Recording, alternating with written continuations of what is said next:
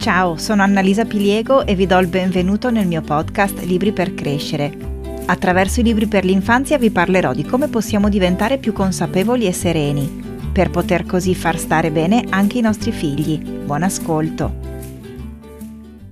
Bentornati. Negli ultimi due episodi ho affrontato due argomenti apparentemente opposti.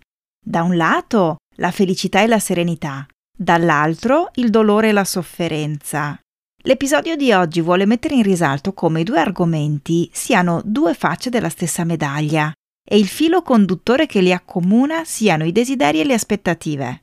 Da un lato c'è la felicità che proviamo quando otteniamo qualcosa che abbiamo desiderato, ma che poi passa perché viene da qualcosa di esterno a noi. Dall'altro c'è la sofferenza per la mancanza di qualcosa che vorremmo tanto ottenere, trattenere con noi o cambiare a nostro piacimento. Il racconto di oggi si sviluppa tutto attorno a un desiderio, un desiderio infelice purtroppo, scaturito da un momento di grande paura, ma che insegnerà al protagonista e alla sua famiglia quanto la nostra vita possa essere influenzata dai desideri. Il titolo è Silvestro e il sassolino magico di William Steig, lo stesso autore che ha scritto Shrek, edito da Rizzoli. È un racconto tenero ed emozionante, il cui protagonista è un asinello di nome Silvestro, che ama collezionare sassolini di diverse forme e colori. Un giorno, mentre passeggia nella natura, ne trova uno rosso fiammante, liscio e perfettamente tondo. Lo trova così straordinario che decide immediatamente di inserirlo nella sua bella collezione di pietruzze variopinte. Capita che, mentre lo tiene in mano, prima di tornare a casa, Silvestro dica a se stesso quanto gli piacerebbe che smettesse di piovere. Magicamente il sole torna all'improvviso. Così, dopo una serie di prove e controprove, Silvestro capisce di avere qualcosa di potente per le mani e non vede l'ora di dirlo alla mamma e al papà per realizzare i desideri di tutti, i suoi, quelli dei suoi genitori, quelli dei parenti, degli amici e dei conoscenti. E mentre si crogiola nel piacere di questi pensieri, impaziente di tornare a casa, si trova di fronte a un leone affamato. All'improvviso il terrore gli blocca i pensieri e l'unica cosa che riesce a dire per sparire dalla vista del leone è che vorrebbe essere una pietra. Che dire?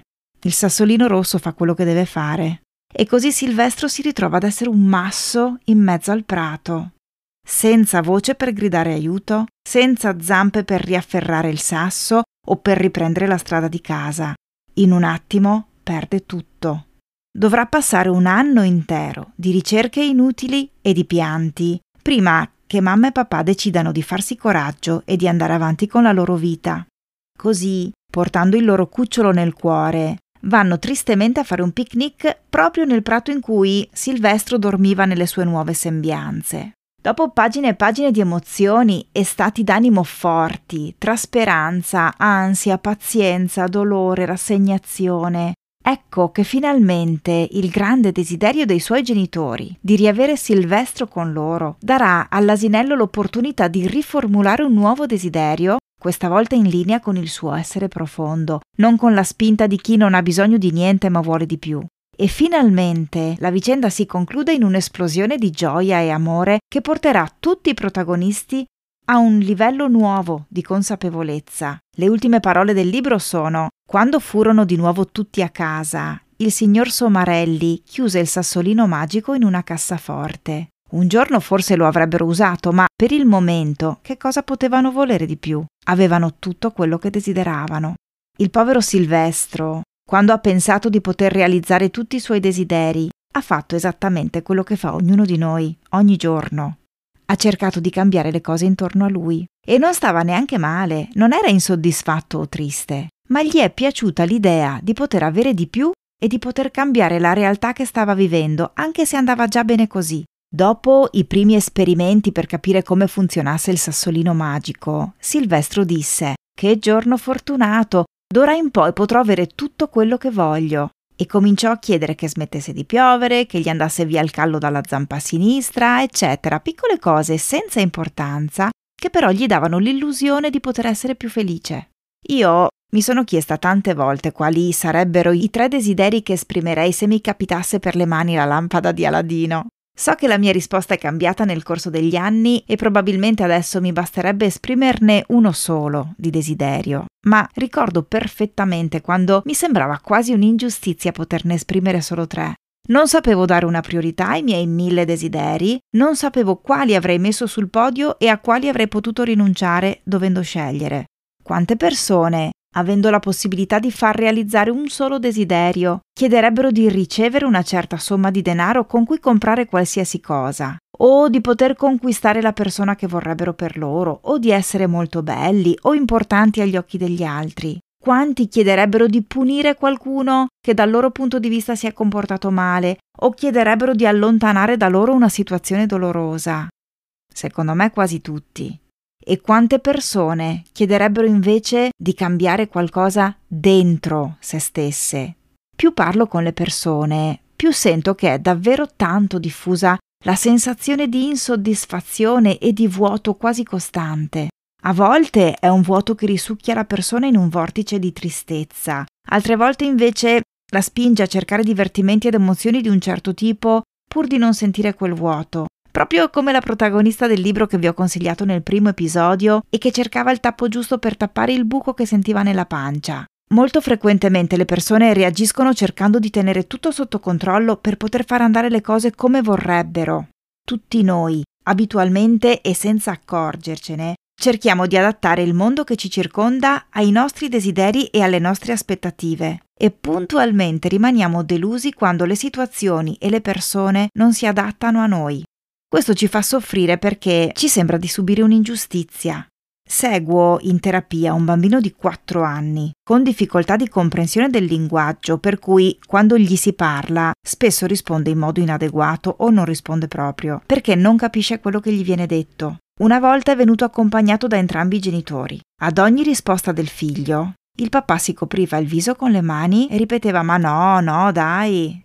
Tanti anni fa seguivo una bambina con la sindrome di Down. Il papà se n'era andato di casa abbandonando anche il primogenito dopo che era nata lei perché non ne voleva sapere. A volte le mamme di bambini con un disturbo dell'apprendimento se la prendono con le maestre del figlio perché secondo loro non lo capiscono e non lo aiutano, quando invece il problema nasce dalla loro incapacità di accettare le difficoltà del figlio. Questi genitori sono un esempio di chi sente di aver subito un torto dalla vita e invece di fare del proprio meglio per vivere la situazione nel migliore dei modi, la rifiutano. Invece di mettersi nella prospettiva di godersi il figlio, aiutarlo a crescere e crescere a loro volta come individui vivendo l'esperienza di genitore, uno ha abbandonato la famiglia nel tentativo di cancellare un suo disagio. Uno se la prende inconsapevolmente con il figlio perché non lo considera adeguato. Le altre cercano di dare la colpa a qualcuno per una situazione che le fa vivere male. Tante volte ci indispettiamo con il collega, l'amico o il fratello che ci ha dato una risposta frettolosa invece di dedicarci del tempo e non realizziamo che lui o lei può avere mille motivi personali per risponderci così e che la sua gentilezza o disponibilità non ci sono dovute. Anzi, se arrivano dobbiamo riconoscerle ed esserne grati. È la nostra aspettativa che ci porta a stare male per una risposta diversa da quella che vorremmo.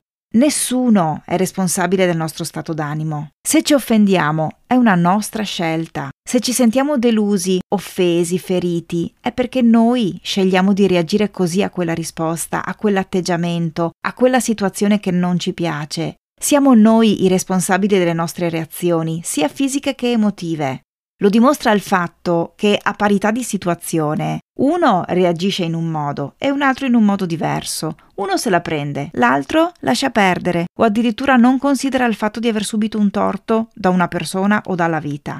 Quello che ci accomuna praticamente tutti è che cerchiamo fuori di noi il bello che dovremmo cercare dentro e diamo la colpa a qualcosa o a qualcuno che sta fuori di noi invece di prenderci le nostre responsabilità. Neanche ci accorgiamo di quanto facilmente siamo orientati a cambiare il mondo intorno a noi, invece di lavorare in noi stessi. Ce la prendiamo con gli altri perché non si comportano come ci aspettiamo o come ci sembra giusto? Ci indispettiamo con la vita perché non ci porta quello che vogliamo, quello che secondo noi ci meritiamo?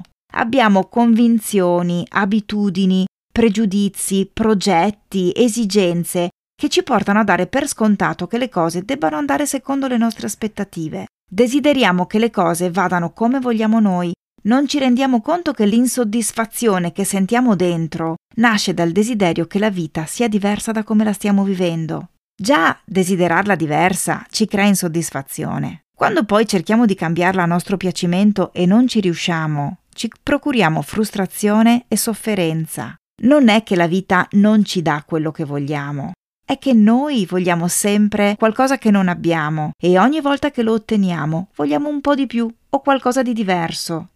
Volere che la nostra vita sia diversa significa non accettare, fare da ostacolo al fluire degli eventi, fare resistenza e quindi farci male.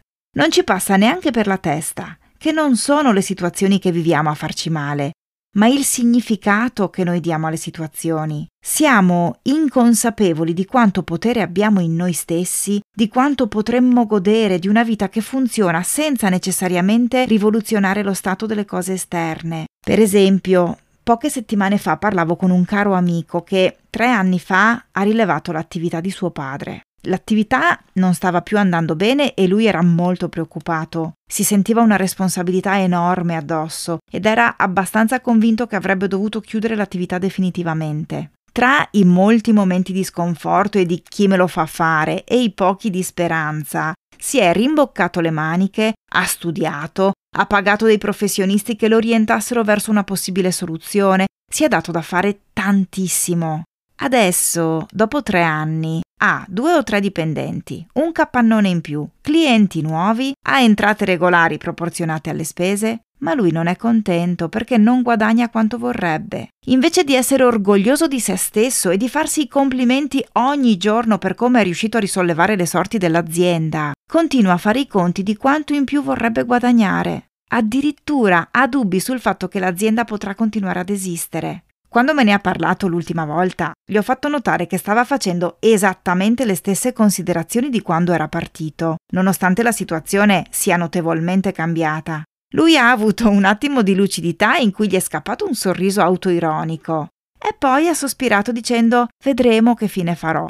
Noi tutti, come individui, abbiamo il dovere morale di fare sempre del nostro meglio per poter onorare la vita che ci scorre dentro ogni giorno. Desiderare di cambiare la nostra situazione e la nostra vita non ci rende tristi e insoddisfatti solo quando l'obiettivo del cambiamento e quindi il desiderio è quello di migliorarci e di evolvere interiormente. Nel fare questo dobbiamo mettere tutta la forza e la volontà che possiamo. Invece tendiamo a voler diventare come abbiamo deciso noi, secondo pensieri e abitudini mentali inconsapevoli che ci vengono suggeriti dalla nostra mente egoica.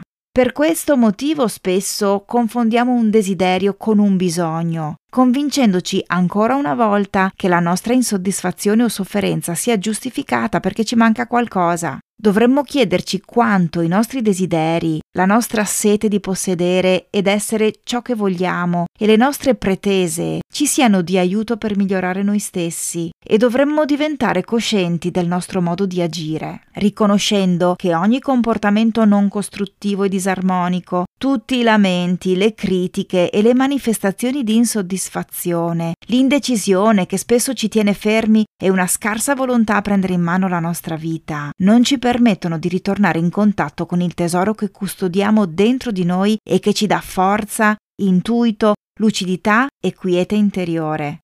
Come sempre vorrei lasciarvi qualche spunto di riflessione dedicato ai bambini. Per scegliere su quali aspetti mettere l'accento ho dovuto riflettere a lungo perché quando penso ai desideri dei bambini, la prima cosa che mi viene in mente è una serie di spot pubblicitari accattivanti orientati al consumismo che spingono i bambini a desiderare giochi sempre nuovi, sempre più tecnologici, complicati, costosi e sempre meno educativi. Ma spot pubblicitari, appunto, messaggi finalizzati proprio a creare desideri e bisogni che altrimenti non ci sarebbero. Se togliessimo dalla loro vista tutti i giocattoli e gli oggetti per i quali i bambini, si sa, una volta ottenuti perdono l'interesse in brevissimo tempo, che cosa continuerebbero a desiderare ancora e ancora? Quali dei loro desideri, se assecondati, li farà stare davvero bene? Per rispondere ho scelto di leggervi un decalogo che un celebre formatore montessoriano, insegnante e direttore della scuola Montessori di Monaco, il cui nome lascio pronunciare a chi lo sa fare meglio di me, Klaus-Dieter Kaul,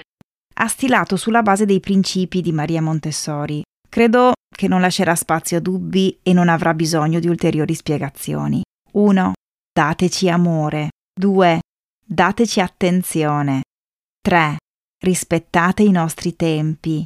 4. Rimanete al nostro fianco. 5. Consentiteci di sbagliare. 6. Dateci la vostra guida. 7. Dateci regole chiare. 8. Siate affidabili. 9. Mostrateci l'amore che provate. 10. Date spazio alla gioia. Questi sì sono dei desideri che coincidono con dei bisogni veri e se pensiamo che sono desideri profondi, che non nascono dalla mente e dall'ego, ci possiamo rendere conto che ancora una volta sono i bambini ad insegnare qualcosa di importante a noi adulti. Buona settimana! Prima di riimmergerti nella frenesia quotidiana, ritagliati qualche minuto per riflettere sui contenuti di questo episodio e se l'hai trovato utile iscriviti al mio podcast sulla piattaforma che preferisci. Ti aspetto il prossimo lunedì.